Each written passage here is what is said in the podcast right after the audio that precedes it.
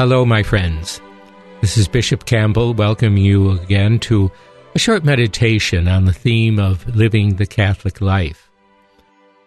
This past Sunday, we heard as part of our continuing preparation to commemorate the second coming of our Lord Jesus Christ a very interesting parable from the uh, Gospel of Matthew. It is one of the more intriguing parables that our Lord preached, and it concerns the five wise and the five foolish virgins. Now, as we enter the final days of our liturgical year, and as we concentrate on the second coming, we are asked to consider how, in fact, do we prepare for it. And our Lord uses uh, a very really common uh, understanding of waiting for the bridegroom to come to a wedding celebration and uh, preparing to greet him with light. Well, in this parable, the ten virgins, all carrying their lamps, were divided by those that provided uh, enough oil and those who did not. Some believing that he would come much sooner and others that were providing for any delay, realizing that the coming was entirely dependent on the will of the bridegroom. And as our Lord uh, would tell his disciples, that day of the Lord is coming, but its particular time is known only to our Heavenly Father, so don't spend time speculating about the particular day, but rather spend time preparing for it whenever it comes. So we understand that as we commemorate or we remember the, the coming of our Lord, we have to understand that there might be a period of waiting. As St. Peter told uh, the disciples in his second letter, to God, one day is like a thousand years, a thousand years like one day. God is patient because he wants all to be saved. But remember that the patience of, of God does have a limit to be determined by him alone.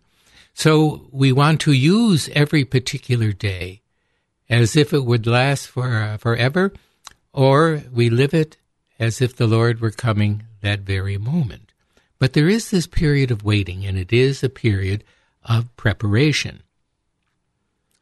So that we have to understand that as we prepare, we make some decisions about the way we live here and now.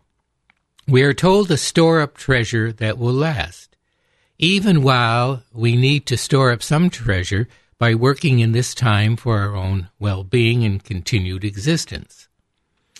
So that remembering the second coming and understanding a little about this parable of Jesus, we have an aid in determining what is important in our day to day living and what is not? What should we make sure day by day that we possess? Like the presence of God, that we enjoy His grace, that we realize that prayer is like the air we breathe. And what is not? Maybe undue anxiety over material realities where do we focus and for whom are we waiting? Because when the bridegroom appears, there will be a culmination of all expectation, all time, and meaning. But then at the end of the parable, our Lord closes the door and locks it. And this touches upon really the intriguing aspect of the parable that has always uh, focused my attention on it and allowed me to ponder exactly why the wise virgins made the decision not to help the foolish. When the foolish realized that their oil was running out, they asked the uh, wise virgins to share some of their own. But the wise virgin said, no, we can't share because we might lose the oil before the bridegroom comes. Why don't you run out to the merchants and uh, provide what you had not thought of before you started this waiting? And I, I think that since kindergarten, one of the things we're always told was to share.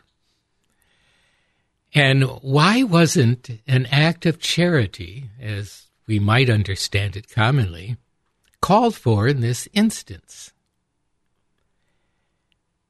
And I began to think that there are some things that we cannot do for another person. We cannot make an act of faith for another person. Each person must make that act on his own. Oh, we can encourage it. We can lead them to understand it. We can pray for them. But they themselves have to make that decision. And no matter how we would want to share our act of faith with that other person, the other person has to act and has to prepare. And I think that's a very important part uh, of our understanding of the Christian life. There are certain things we cannot do for another person. We cannot force them to make an act of faith. God does not force us to do that. He allows us all sorts of, of grace, of understanding, gift of His wisdom, the gift of His only Son, but we all have to decide. And that part of the parable of the ten virgins is something that should allow us a little bit of a pause. On one hand, it makes us feel more deeply the responsibility we have for our own life within God, uh, how we have to prepare for it, what we are to expect, how we shape our daily lives. But it also allows us to understand the, the crucial importance of that decision of faith. And I think we do have a responsibility for sharing the faith.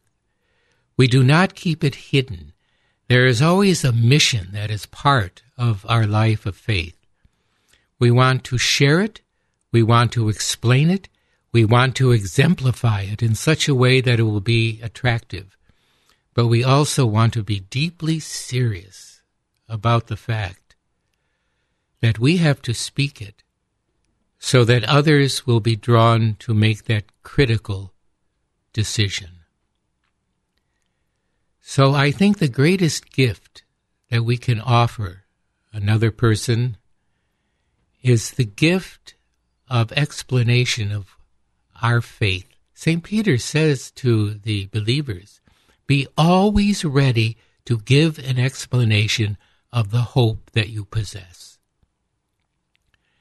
But be also very ready to make certain that your life is the exemplification of the life of Christ that draws others to realize the need for that decision and for the way in which to make it.